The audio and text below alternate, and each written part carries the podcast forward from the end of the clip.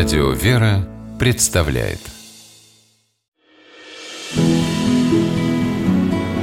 Имена, имена милосердие.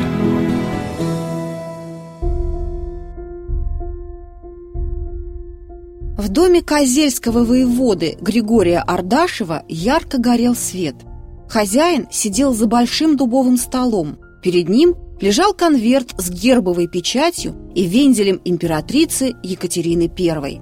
Напротив воеводы, то и дело взволнованно переглядываясь, сидели двое мужчин. Богато отделанные мехом кафтаны из дорогого сукна сразу же выдавали в них людей непростых.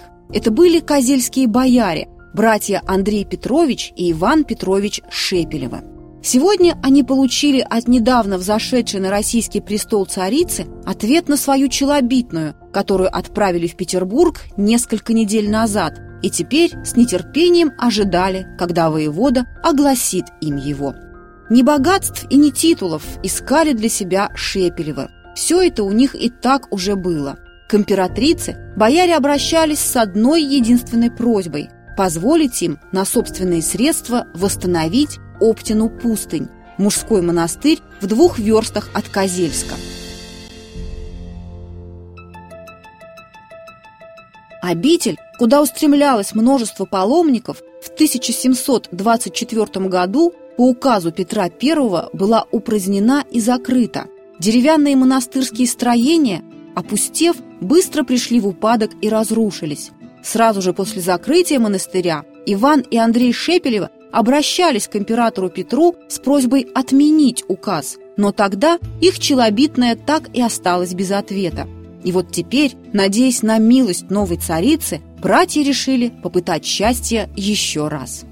Воевода, придвинув поближе свечу, сломал сургучную печать, распечатал конверт и громко вслух прочел повеление императрицы. Оптину монастырю быть по-прежнему, и всякую церковную утварь, и колокола, и всякий хлеб, и скот, и прочее, все, что есть, взятое из него прежде, в тот Оптин монастырь возвратить.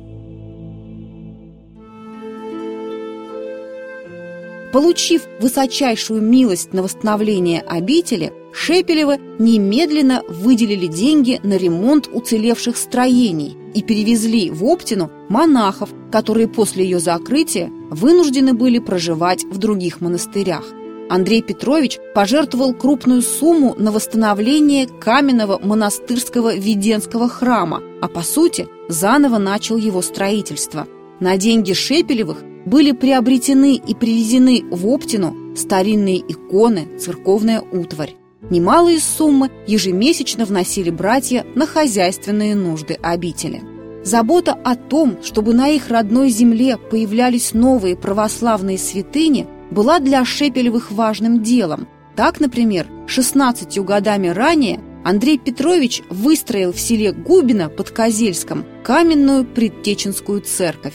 Оба брата часто и щедро жертвовали на возведение храмов и монастырей по всей Калужской губернии. Но Оптина пустынь и для них, и для последующих поколений семьи Шепелевых всегда оставалась особым, родным местом. В 1740 году сын Андрея Петровича, придворный гофмаршал Дмитрий Шепелев, построил в Оптиной Николаевский соборный храм – еще 70 церквей было возведено на его средства по уездам и губерниям Российской империи. Следуя примеру своего отца и дяди, Дмитрий Андреевич завещал монастырю крупный капитал, а дальнейшие труды по восстановлению Оптиной пустыни взяли на себя его вдова Дарья Ивановна и племянница Елизавета Никитична. Шепелевы навсегда вошли в хронику Оптиной пустыни как щедрые жертвователи и неустанные родители о благополучии обители. Их имена были внесены в монастырские книги для вечного поминовения. И сегодня, спустя два с лишним века, в монастыре искренне молятся о них.